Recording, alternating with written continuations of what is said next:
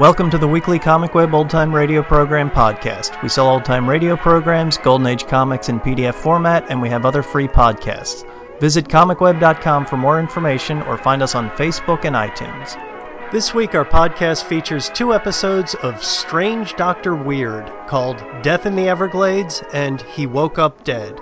They first aired in either 1944 or 1945. Adam Hats presents The Strange Doctor Weird.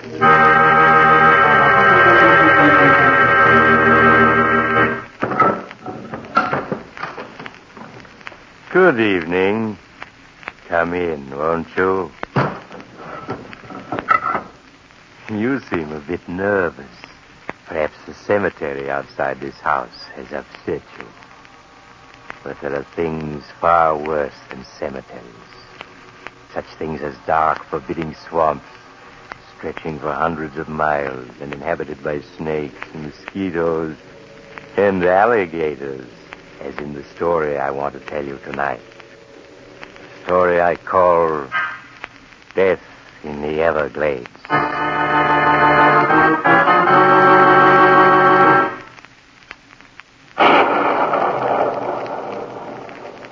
My story begins in the vast shadowy wastes of the Florida Everglades. A small dugout glides through the dark swamp water, poled along by a weather-beaten guide. The guide's passengers, Gerald Drake and his wife Kitty, sit nervously in the center of the dugout, subdued by their strange and uncanny surroundings. Gerald, how much further do we have to go? It's been two hours now since we left the mainland. I'll see.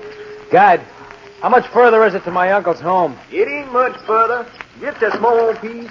Gerald, are you sure your Uncle Jason has money? Well, up until my mother died a year ago, Uncle Jason was sending her $500 a month. And he owns thousands of acres of valuable Florida property. If he has money, why should he choose to live here all alone in these horrible swamps? Because he's an eccentric. Oh, Gerald, please let's turn back. This horrible dark swamp with its alligators and snakes frightens me.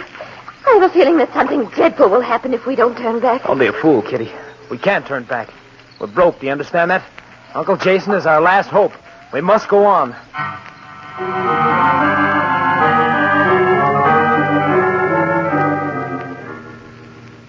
Why have you come here, Gerald?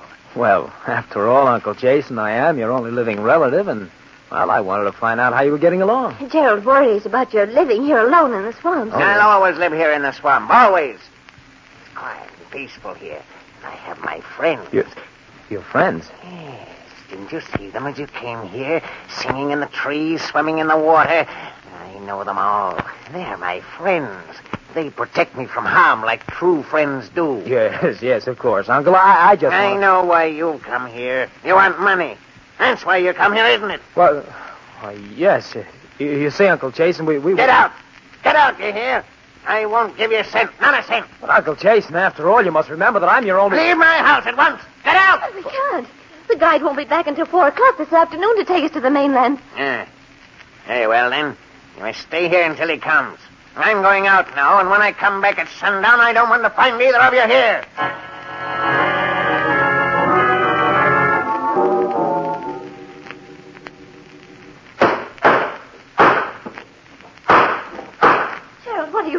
I'm trying to, trying to break the lock on this metal cash box. Cash box. Yes, my darling. A short talk with Uncle Jason convinced me that he kept his money someplace in this house. It wasn't too difficult to find his cash Oh, but box. Gerald. If my dear uncle won't part with his money willingly, he's going to have to part with it unwillingly. My. I cash box. What are you doing with it? Uncle Jason. You're, uh, you're home a bit early, aren't you, Uncle Jason? You're trying to rob me. You're like all the others. Well, I won't let you rob me. Give me my box. Give me my I don't like to do this, Uncle Jason, but I must have that money, understand? Come on now. You mean to kill me? But you'll never get away with my box. Give me that. I find you in the swamp. They'll see you don't. You'll never leave the swamp. Never you. Very well, Uncle. If you insist. Gerald, let go of him. Let go or you'll kill him. That's exactly what I'm doing. You're the one who's never going to leave the swamps, Uncle. You're going to stay here with your friends forever. While I go back to the mainland with your money. There. Gerald. Gerald, you killed him. You killed him. They'll send us to prison for this. Don't be a fool.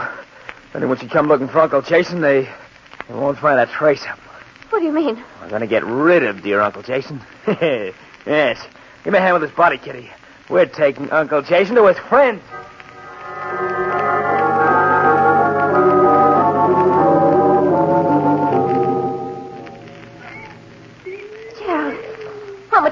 We have to carry him? This is far enough, darling. Uh, just set him down here. Here, where the water's edge. Yeah. It's a do perfectly. Strap his legs. Here. That's it. There we are. Gerald, you aren't just going to leave him here, are you? Why, of course, darling. Uncle Jason's friends will look after him. His friends, Why, yes. We'll go over there. See him swimming this way? alligators. Monster alligators. Gerald, they're coming up out of the water. Yes, so they are. Look. One of them is crawling up to Uncle Jason's body. He's going to... Yes. Goodbye, Uncle Jason.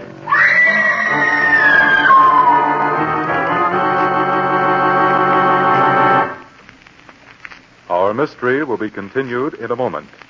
But, Dr. Weird, if, uh, if you'll come over here, I uh, have a mystery of my own. Mystery is my business, young man. All right, uh, here's the clue. The number five. Five dead men? Oh, no, I'm afraid you're wrong, Doctor. I'm talking about the famous Adam 5, the quality hat made of all fur felt. Available at the thousands of Adam hat stores and authorized dealers all over the country for only $5. And it's far from dead. In fact, it's the liveliest number you've ever seen, mister. Why not step into an Adam hat shop and prove it to yourself? Try on your size in a famous Adam 5. Examine its snappy style, its lively color, the look of distinction. You don't have to be a master detective to see that in quality and style, an Adam is America's top hat. Now, Dr. Weird. And now I'll finish my story, Death in the Everglades. An hour after Uncle Jason's death, Gerald and Kitty sat on Jason's dock, waiting for the guide to arrive. While they waited, Gerald tried to break open the metal cash box, but without success. Suddenly, they heard a shout. Hello there! Sorry if I kept you folks waiting. Get hop in the dugout. We're on our way back to the mainland. It's getting ah. dark in a few hours. You don't want to be caught in the... What are you staring at? That box you got there. That's the box your uncle keeps his money in. I've seen it when he's giving me money for provisions.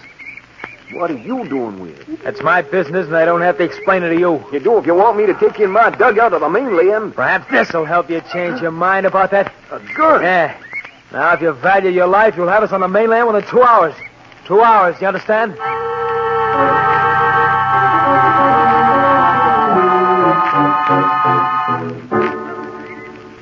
The two hours are almost up. Why haven't we reached the mainland? It's already dark. It's just a small piece beyond this island we're passing.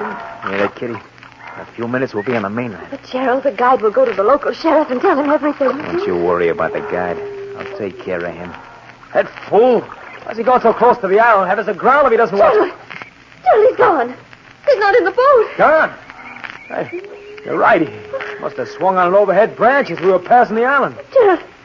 Gerald, there he is. Is he standing in that small clearing on the island? Find your own way to the mainland, you thieving murderers! I'll never take you there! Oh, Gerald, what will we do without him? Kitty, get hold of yourself. We're going to reach the mainland Oh, safely. but how can we find our way? The sun's setting. It is already dark here in the swamp. We may be miles from safety. Miles of these tiny winding streams. These horrible cypress trees growing together over our heads so we can't see where we're going. Stop it, Kitty! Listen to me. We're not in any danger, do you hear me? I admit that we can't get out of the swamp tonight. All we have to do is stay right here in the dugout until morning. When it's light again. No, no, we'll never find our way out. Even the guides get lost in the Everglades sometimes. Anyway, anyway, they won't let us go. They'll stop us just like he said. Who'll stop us? Uncle Jason's friends. Listen to them. All around us. Waiting for us. Look there in the water. They're coming for us. The alligator. Kitty, you mustn't say that. We're going to make it, do you hear me? And we'll be rich. There's a fortune in this cash box. I'll open it for you. Then you'll see how rich we are. Here. It's, it's a hard lock to break off. Maybe I can shoot it open. Kitty, the lock's broken. Kitty, look. Money. Money? Yeah. It's 50, 100, 150, 200, 210. I mean, there's only $210 in that box. Yeah, but look, look. There's a paper in the box. It'll probably tell us where the rest of the money's hidden. Come on, let's let's see. Ah, it's a real estate deed. 20,000 acres. Assessed value. Assessed value. $1,000. No, can't be. Your uncle was a wealthy man. He had money and land. He has $210 and 20,000 acres of worthless swamp. What? there must be more than this. There's got to be. Stand up, Gerald. Look around you. 20,000 acres of worthless swamp. It's all yours, Gerald. If we committed murder to get it. Teddy, sit down. Sit down. You hear me? You'll turn the dugout over. There's lost in your vast kingdom full of snakes and alligators. Why don't you ask one of your loyal subjects how to get to the mainland? Go ahead, Gerald. Ask. Teddy, look out. We're turning over. Teddy. Teddy, are you all right? Oh, where are you? All right, I'm hanging on the dugout. Swim over this way. Kitty! Kitty, listen, church bells! Uh, they're ringing in the village church in the mainland. We can't be more than a few hundred yards from the mainland. Well, that means we'll be able to reach the mainland. Yeah. All we have to do is right the dugout and... Something's up against me. Kitty! Kitty, where are you? What happened? No! No!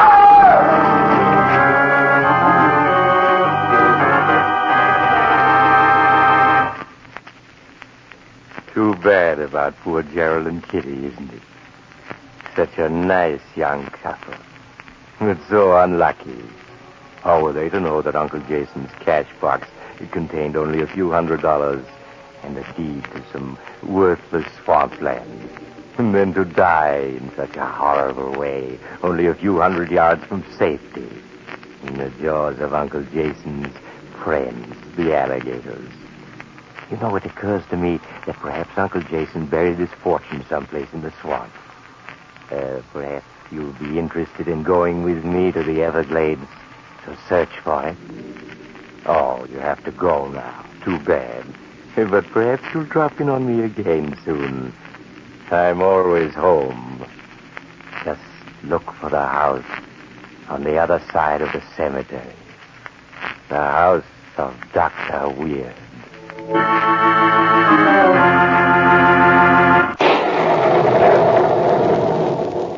The Strange Dr. Weird.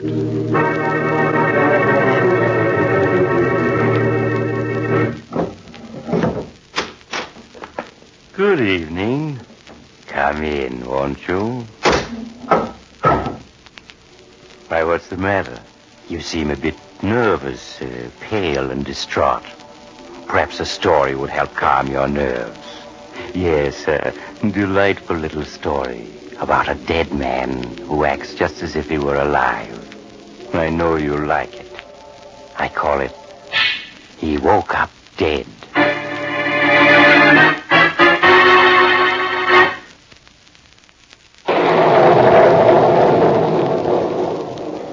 My story, He Woke Up Dead, begins with two men pacing back and forth at the top of a high cliff overlooking the Pacific.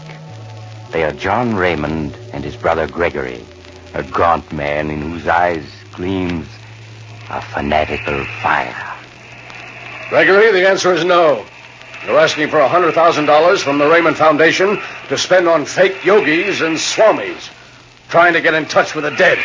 Well, you're not getting it. But, John, all my life I've been studying death and what is in the life beyond. And now, with just a little money, I know I can penetrate its mysteries. The Raymond Foundation would be the laughing stock of the world if it went in for such a crackpot idea. So, you think I'm a crackpot? Well, when you die, John, according to Father's will, I'll be head of the Raymond Foundation. Then you'll see I'll turn the whole foundation into a great research laboratory to study death. That will never be. I intend to have the courts change the will, so you'll never be head of the foundation, Gregory. No. No, you can't. You're blocking a tremendously important piece of work. But I won't let you. So, just what can you do about it? This, John. I can do this. No, no, Frank, no!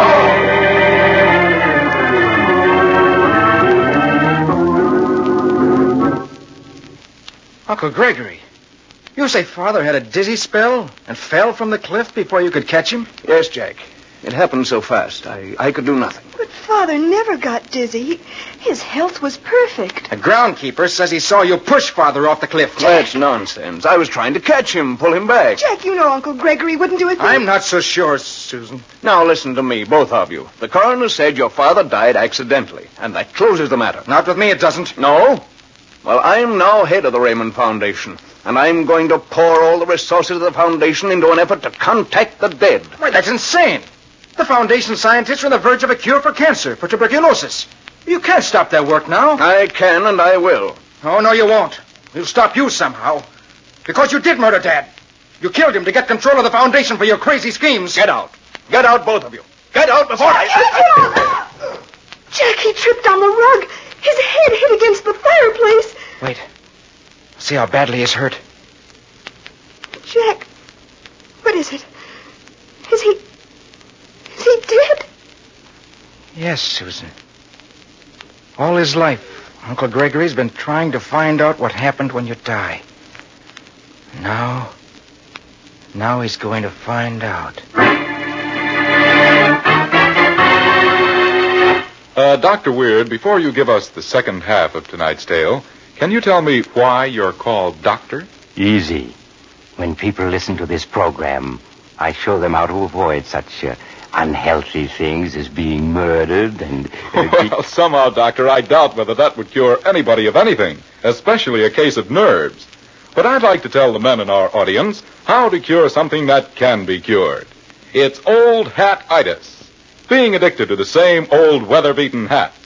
The only real remedy for old hat-itis is to go out and get yourself a good new hat, or two or three.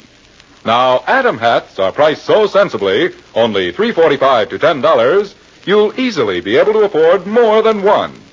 Combining distinctively smart styles with fine quality materials and craftsmanship, Adam hats are a truly outstanding value. You'll find it more than worth your while to discard your old headpiece for a brand new Adam hat, or two, or three. Now, back to Dr. Weird. And now I'll continue my story. He woke up dead. When Gregory Raymond returned to consciousness, he was alone in a great dim room. The thick, cloying scent of flowers was heavy in the air. Startled, he saw at the other end of the room three coffins resting on trestles. One of the coffins was banked with flowers, and tall candles burned at either end of it.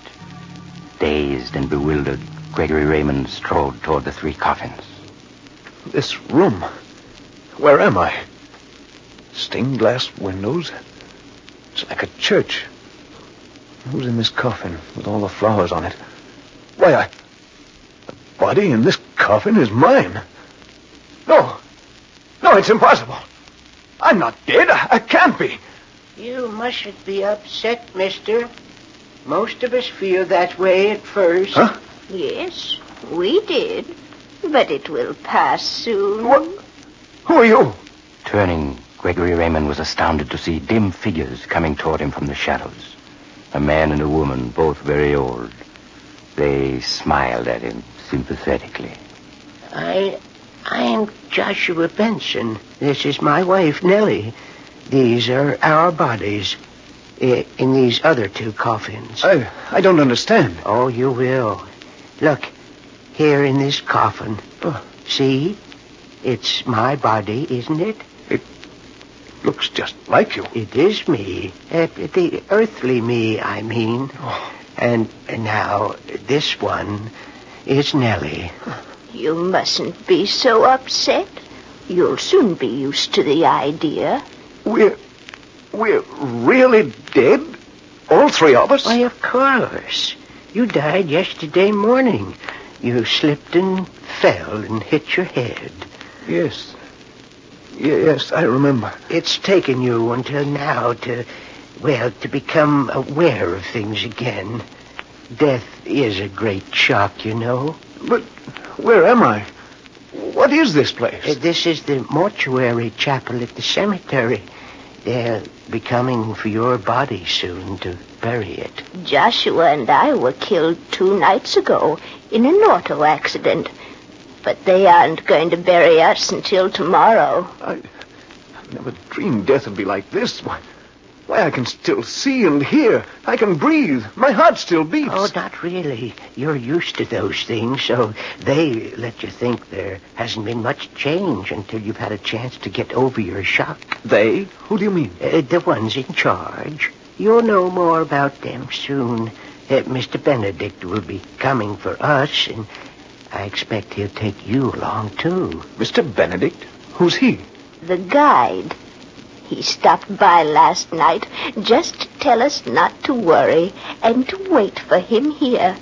He'll take us on to, well, to the place where we go next. I. I see. Uh, shh. Someone's coming. Come, come back here, out of the way. Four men. And Jack and Susan. Oh, they've come to take your body away to bury it. All right, men. Take it easy now. That's it. All lift together. No, no, they can't bury me. I'm not dead. I, I can't be. Jack, Susan, listen to me. It's Gregory, your Uncle Gregory. They've gone. They didn't hear me. Because you're dead. The dead can't communicate with the living. It just isn't possible. But it must be. All my life I've worked to establish such communication. Now, now I have so much to tell the world. The people I've worked with. I must find some way to communicate with them. I must, I must. Are you ready? You feeling better, Mr. Raymond? This is Mr. Benedict. He's come for us. Yes, it is time. We must go. But I can't go. I've got to tell people, the people I work with. I've worked so hard to find the truth, and now, now I'm. It uh, may not be. There can be no communication. Now, Mr. Benson, Mrs. Benson, Yes, sir. it is time. Oh, yes, Mr. Benedict, we're ready, but Mr. Raymond here is coming with us, isn't he? It is impossible. He is doomed to stay here on Earth. What do you mean? What are you saying? That is your punishment. To remain forever a spirit that moves unseen and unheard among men. It is the punishment of all who murder No. and die unrepentant and unconfessed. Oh, no. He. He's a murderer? I can't believe it. That is not for me to say. Come, we must be going. No, wait. You've got to take me with you. I, I can't stand it being here, seeing, hearing as if I were alive and not able to make anybody see or hear me. I have to go with you. I have to find out what comes next. It may not be. But you've got to take me. If I confess, if I repent, will that make a difference? It may. I cannot promise. Then I do confess. I killed my brother John. I pushed him off the cliff. I'm sorry now, but it seemed so important then that I just had to do it. You are confessing to your brother's murder? Yes, yes, I killed him. I admit it. Now take me with you. You can't leave me here. You can't. Gregory Raymond, listen to me. You're under arrest for murder. You understand? Under arrest for murder. What? What are you saying? I'm dead. We're all dead. You're not dead. You're very much alive. And you're under arrest. These two people are witnesses to your confession. Now come along with me. No. No, you can't arrest me. Don't you understand? You can't arrest a dead man. And I'm dead. Dead! Dead!